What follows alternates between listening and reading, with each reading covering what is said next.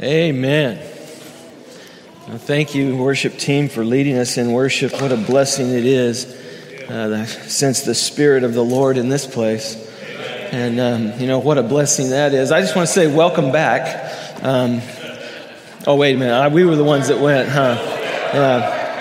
Now, we just returned from a, a two week vacation to uh, Oregon and visiting with family. So I want to thank you, church family, uh, for allowing Tracy and I uh, and our family this much needed time to reconnect uh, with our families up in the Pacific Northwest. Uh, what a blessing it is. Um, I feel like we moved back into the convection oven when we got off the plane in Austin, but uh, it's a blessing to be with our family, a blessing to be home. Um, I want to thank you also, um, uh, Joel, Brother Joel, for, for filling in the pulpit while I was gone, and for, for all of our staff for uh, taking care of, of, things. And what a blessing it is to be a part of Memorial Baptist Church. Um, we're going to continue on in our study of cultural harmony. I feel like we as a, a nation need to come together and, and, and unite. Um, and uh, we have needed that for some time. This morning, I want to speak about the sanctity of life. Um, I'm going to be in Psalms uh, 139. And if you want to open your scripture, we're just going to camp out there for a little bit uh, this morning. You know, we live in an age and a society that cares, carries with it a good deal of debate concerning human life. And um, I, I, want to address this, and, and, the lines have been drawn, and people have chosen their side. And it, it seems that the issue, uh, it's an issue that very few people are neutral about. And uh, people voice their opinion. And uh, whether we want to hear it or not, they usually voice it very loudly. Um, we're bombarded daily by all kinds of media shouting at us about race, about whose lives matter, about vaccines, about immigration, about trying to control our thinking and lives from a humanistic and worldly uh, point of view.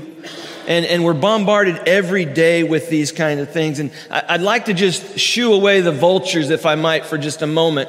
Uh, those who are looking to pick apart the, the veracity of my words and to try and put me into a box or put me into one camp or another. Uh, I want you to understand that I am not a politician. I am not an activist. And I'm not a comedian. Okay? You better know why you're there. All right? I, I am a preacher called by God to my job and purpose this morning is to proclaim the Word of God Amen. to this generation. And I want you to know that I love Jesus. I love Him with all of my heart. So, the truth about God and His Word is what matters to me. And this morning, I would ask the question what matters to God? What matters to God? The way we live in our society, the things that we see going on, the things that we are bombarded by through media and other things, what, if, what part of that matters to God? Because that's what's truly important. That's, that's what really matters, is what matters to God. Read with me in uh, Psalm 139. Uh, if you have your scripture, open it up there. Uh, I'm going to begin in verse 13 and I'm going to read down through verse 18. It says, For you formed my inward parts. You wove me in my mother's womb. I will give thanks to you, for I am fearfully and wonderfully made. Wonderful are your works, and my soul knows it very well. My frame was not hidden from you when I was made in secret and skillfully wrought in the depths of the earth. Your eyes have seen my unformed substance. And in your book were all written the days that were ordained for me, when as yet there was not one of them. How precious also are your thoughts to me, O God. How vast is the sum of them. If I should count them, they would outnumber the sand. When I awake, I am still with you. Loving Father, I want to thank you for your word.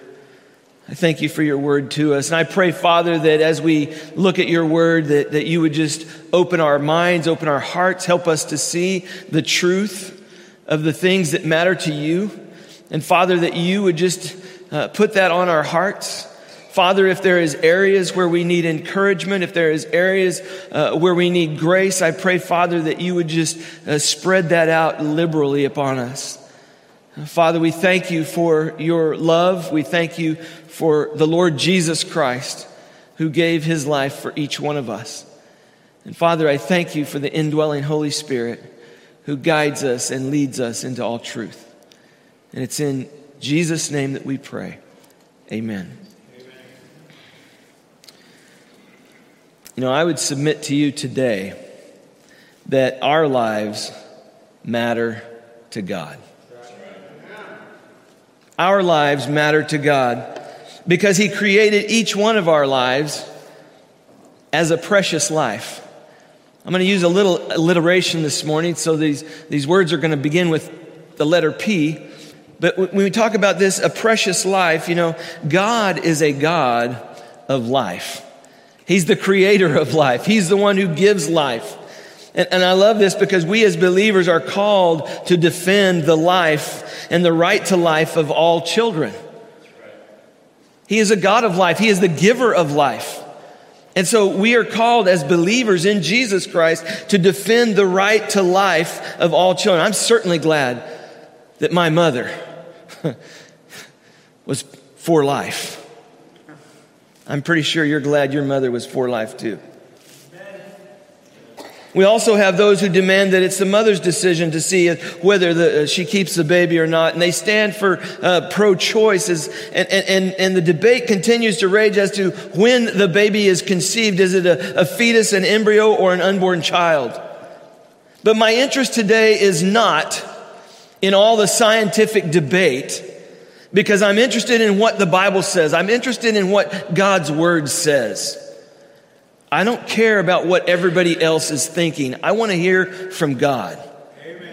I want to know what God thinks about this because I, I want to know what matters to God and what my Creator thinks about me. He's the one who made me, He fashioned us. And this passage reveals that life is precious and that it's ordained by God. Our lives are ordained by God, and we've been fearfully and wonderfully made. Consider the miracle of conception, of how a, a, a, baby comes to be, how that life comes to be, and it is totally and completely awesome.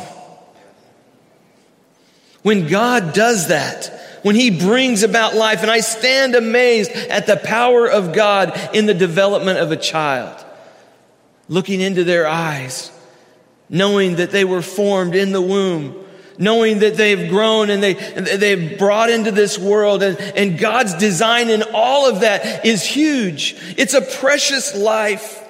And you see the phrase fearfully and wonderfully made, it confirms this.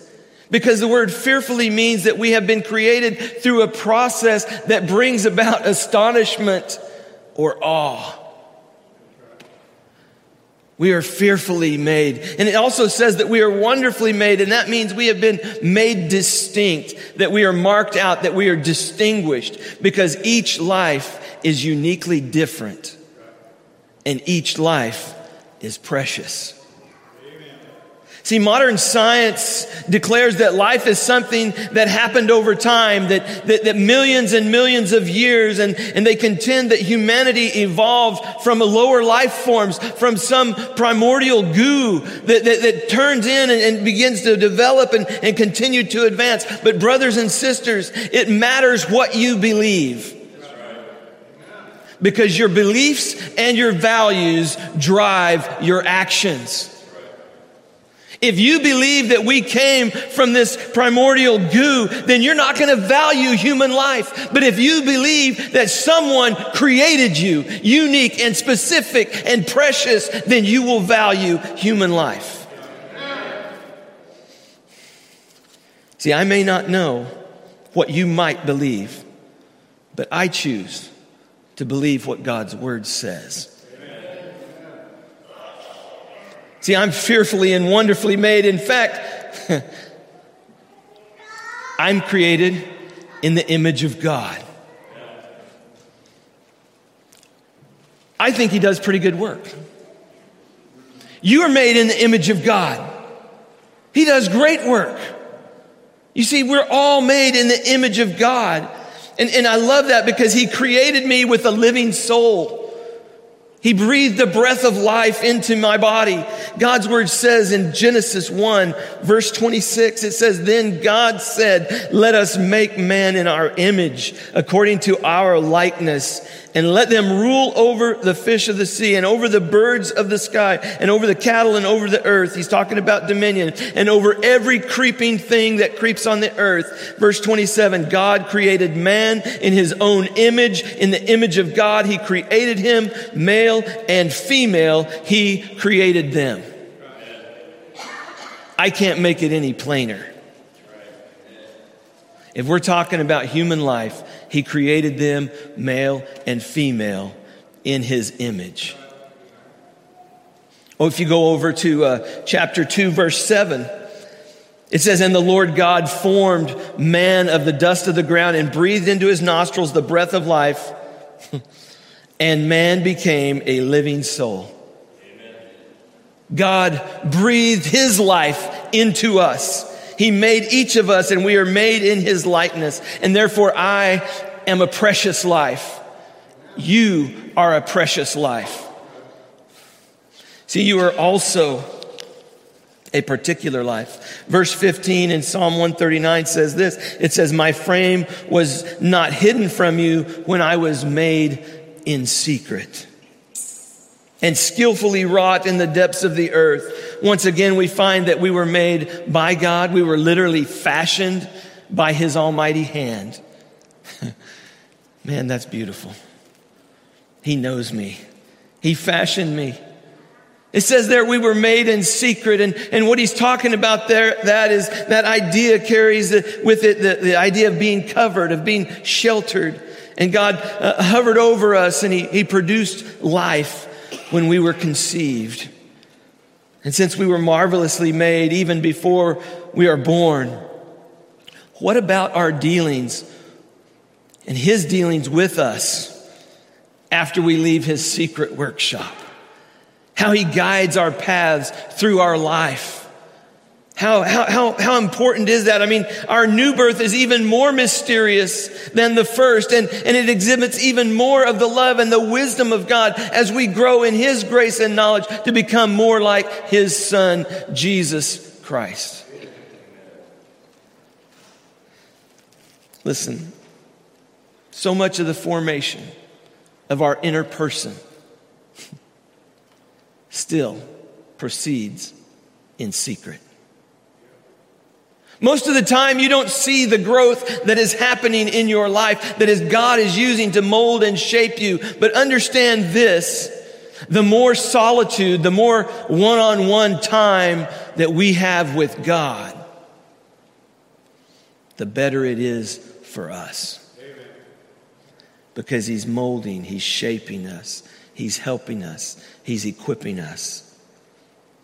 See, I also find this phrase, skillfully wrought. Very interesting. I mean, it has the idea with it that, of an artist mixing paints for a portrait. Or maybe a, a weaver skillfully weaving the fabric of a garment or a cloth together. You know, there is someone with a big O, someone who is in charge, who is, who is in charge of the finished product. That's the way it is with each one of our lives. I mean, Almighty God is mixing the colors. He's choosing the fabric. He's weaving the fabric into our very existence. And He chose the color of our eyes and of our hair. He chose the, the, what our countenance of our face was going to look like. And we are a work in the Master's hands. We are His masterpiece. And He signed His signature on each one of our hearts. And we know this is true. I'm not making this up. It's right here in God's Word, His handbook for the human being. And my point is this is that God created us as he desired. And he has created us for his purpose. The problem is is we want to do our own thing. See, our physical attributes are only a portion of God's creation in our lives. He's gifted us with particular abilities. And even when we were in the womb, God had a plan for your life and for mine. Even before we were born, we read about this in Jeremiah 1. It says this, it says, before I formed you in the womb, I knew you. Wow. See, me and God go way back. Before he formed me, he knew me. He knew my unformed substance. He knew me before he formed me. And he says, before you were born, I consecrated you. I have appointed you a prophet to the nations. You see, he has a purpose for us. We need to understand that because we are a particular life I mean, consider all of those who never fulfilled the desire of God because they were never given the opportunity to live. God knew that I would pastor Memorial Baptist Church before I was ever conceived because He is outside of time. He, can see the whole thing from beginning to end, and He knows us intimately. See, God doesn't waste anything. So, Mike, I just want to ask what is He preparing you for? What service is He preparing for you? What is your purpose? Not your purpose. What is His purpose in you? What did He create you to do? See, it's a precious life, it's a particular life, but it's also a predestined life. I mean, each of our lives are ordered from above. Even before we were born, God predestined us. And I know predestination is a doctrine that tends to scare some folks, but I want you to understand it is biblical. God knew us, and He's in control of our lives. I don't have to worry about being in control. I don't have to carry that burden because He's the one in charge. He's the one carrying that. And because He is in control, the rest of us can sing, It is well with my soul. I don't want to be in charge. Never asked to be in charge. He's the boss. He's the one in charge. He's the creator. He's the sustainer. And because he is in charge, it is well with my soul. In verse 16, he says, Your eyes have seen my unformed substance, and in your book were all written the days that were ordained for me, when as yet there were not one of them. See, he began to write his book when there was nothing yet recorded of us. And God created us to become what he desired. And we must be willing to submit to his will for our lives. But understand, God is the one with the plan. He's the one who has the plan. He has a plan for my life. He has a plan for your life. And often we try to put God in a box. And He's sovereignly in control of every aspect of our lives. There is not one life, there is not one person, there is not one living soul that God hasn't planned. Not one. See, our lives were foreordained by Him. We were fashioned in continuance by Him. And that speaks of a specific day and time and year. Just like at 11:30 a.m. on August 1st, 2021, you will be in this building. It's no accident that you're here. You got up and you came. It is foreordained that you are here, that we would be here together. See, I rejoice that God is in control of my life. I certainly would not want to be in charge. He created us for His purpose, and He continues to work through us for that purpose. And sometimes those, those famous Bible verses, those mountain peak Bible verses that we all know, they're famous and we quote them, sometimes they overshadow even other significant verses. And I, I feel this way about Romans 8 28 and following because it says this in Romans 8 28. It says, For we know that God causes all things to work together for good to those who love God, to those who are called according to his purpose. Many of us know that verse. We could quote that verse. The next one says, For those whom he foreknew, he also predestined to become conformed to the image of his son, so that he would be the firstborn among many brethren. And these whom he predestined, he also called. And these whom he called, he also justified. And these whom he justified, he also glorified. What then shall we say to these things? If God is for us, who is against us? What a great verse.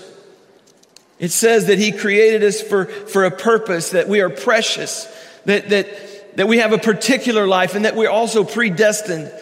Before I breathed my first breath, my life was in His hands. And He had a plan for me.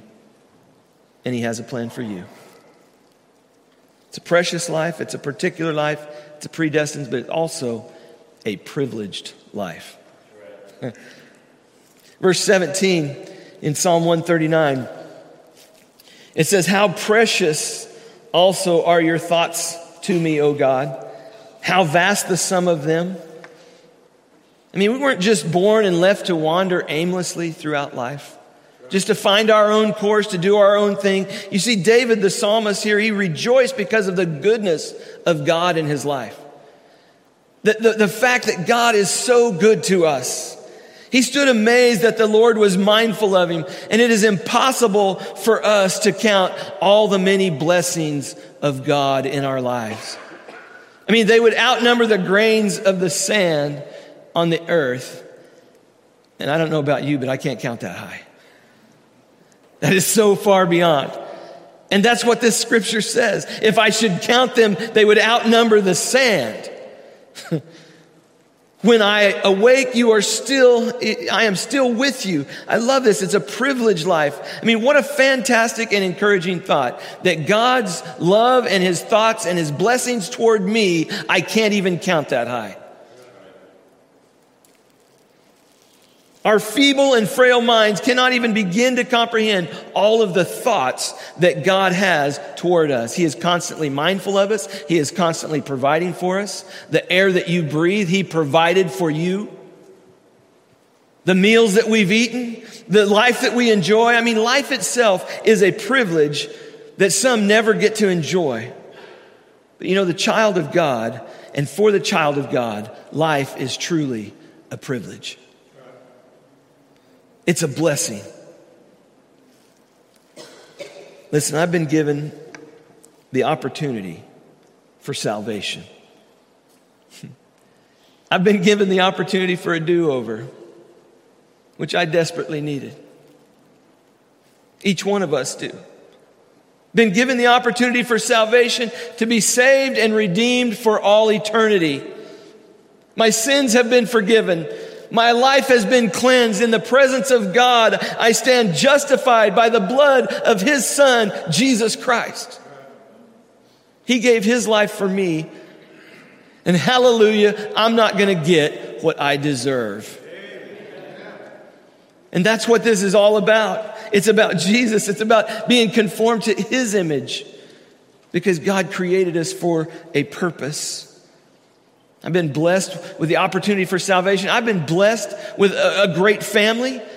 I've been, I've been blessed with great friends. I've been, I've been blessed with a great church family. I mean, I'm over the moon happy with what God has done in my life. I never dreamed this good. What a blessing it is to know Him. And He's blessed me abundantly through His presence, but also through His people. what a joy. Lastly, I want to say this I want to say that a, a human life is a preserved life. Verse 18, the second half says, When I awake, I am still with you. David rejoiced every morning because God was still there. He woke up and God was still there. You've not left me, Lord. You're still here. He never had to face a day when he felt abandoned or forsaken. And he, he belonged to the Lord and he knew that he was kept, that he was held, that he was sustained by him. You see, life may not always be everything that you desire, but if you are kept by God, you're saved. He, he, he holds us in the palm of his hand. If you are saved, you are kept by God. What a, what a beautiful thought. You don't need to fear waking up one morning to find that, you know, God's not there.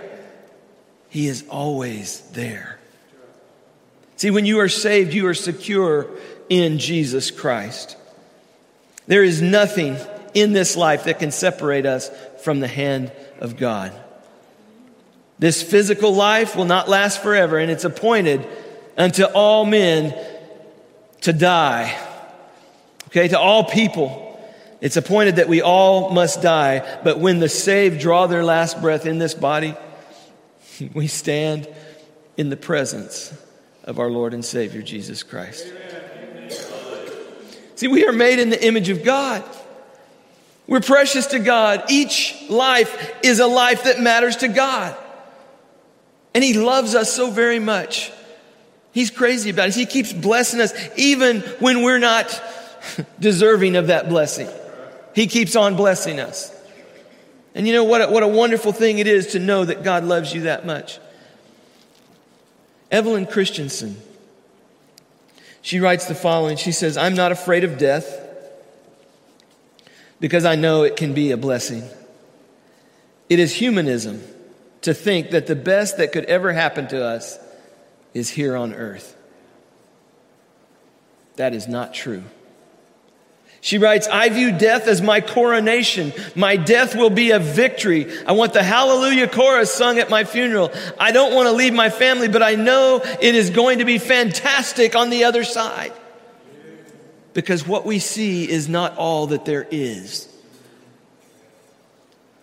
The apostle Paul wrote in Philippians 1:21 he said to live is Christ but to die is gain. See, the truth is, is that the keys to death are in the hands of Jesus. Not in the enemy, not in, the, not in Satan, not in the devil. They're in the hands of Jesus, according to Revelation 1, verse 18. And according to Scripture, when I die, I'm going to receive my crown. I'm going to be able to touch my Savior's hands. I'm going to be able to look my Savior in the face to behold him, to see him, to walk with him, to live with him, and to talk with him. The one who gave his life for me. I will see the relatives that have died before me, my grandparents, all my brothers and sisters in Christ. That's what death is. It's going home. See, there are many people whose lives seem to be taken away early. But I've concluded that the purpose of their life was fulfilled in God's wisdom and in His timing. We don't have all the answers on this side, but we know that He loves us and that we can trust Him. We're not here to fulfill our own purposes, we're here to fulfill God's purposes.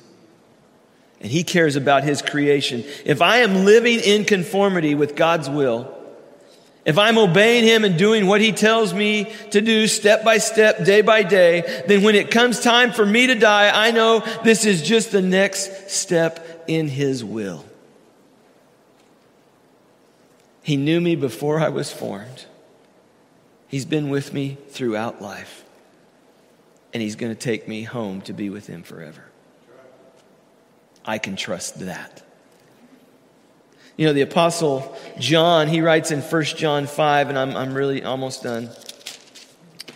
He, chapter 5, verse 11, he says this And the testimony is this that God has given us eternal life. And this life is in his Son. He who has the Son has the life. He who does not have the Son of God does not have the life. These things I have written to you who believe in the name of the Son of God, so that you may know that you have eternal life. I can't make it any plainer. If you have Jesus, you have eternal life. If you don't have Jesus, you don't have eternal life. And I can't, we live in a crazy world. We live in a, a, world of uncertainty. Things change all the time. But I want you to walk away from here today with this. What matters to God? Your life matters to God. Amen. Your life matters to God. Would you pray with me? Loving Father, I thank you for this time and I thank you for your word. And Father, I pray that your Holy Spirit would just guide us into all truth. Father, we love you and we thank you for what you're doing in each one of our lives. And I pray, Father, that if there are areas that are inconsistent, Father, if there are areas that are, we're not being obedient to you, if there are areas where we are not honoring you, that Father, that you would point that out and that we would confess that and repent of that. Father, I pray for our nation. I pray that you would guide us. I pray that you would unite us. I pray, Father, that you would continue to draw men and women to yourself. That the thing that unites us is, the, is Jesus Christ. Father, and, and the world is, is trying to divide. The world is trying to, to, to split that up. But Father, we know that in Jesus Christ, we are one and we belong to you. So, Father, I pray that this morning, as we have a, a time of response, Father, that we would respond to your Holy Spirit, that the things that you are putting on our hearts, Father, we know whether we know Jesus or not. And so, Father, I pray that you would convict our hearts of the things that we need to do. Father, you've called us, you've, you've given us purpose, you've given us life, you've given us eternal life. Father, my prayer is that there would be a great awakening. Father, that you would quicken our hearts as we see the day approaching when King Jesus returns. So, Father, I pray that today that our hearts would be turned to you. If we've never confessed Jesus as our Savior and Lord, that we would do that today. Father, if we've never invited him into our heart, that we would do that today. And Father, that we would stop playing with the things of the world, but Father, that we would be about your kingdom business.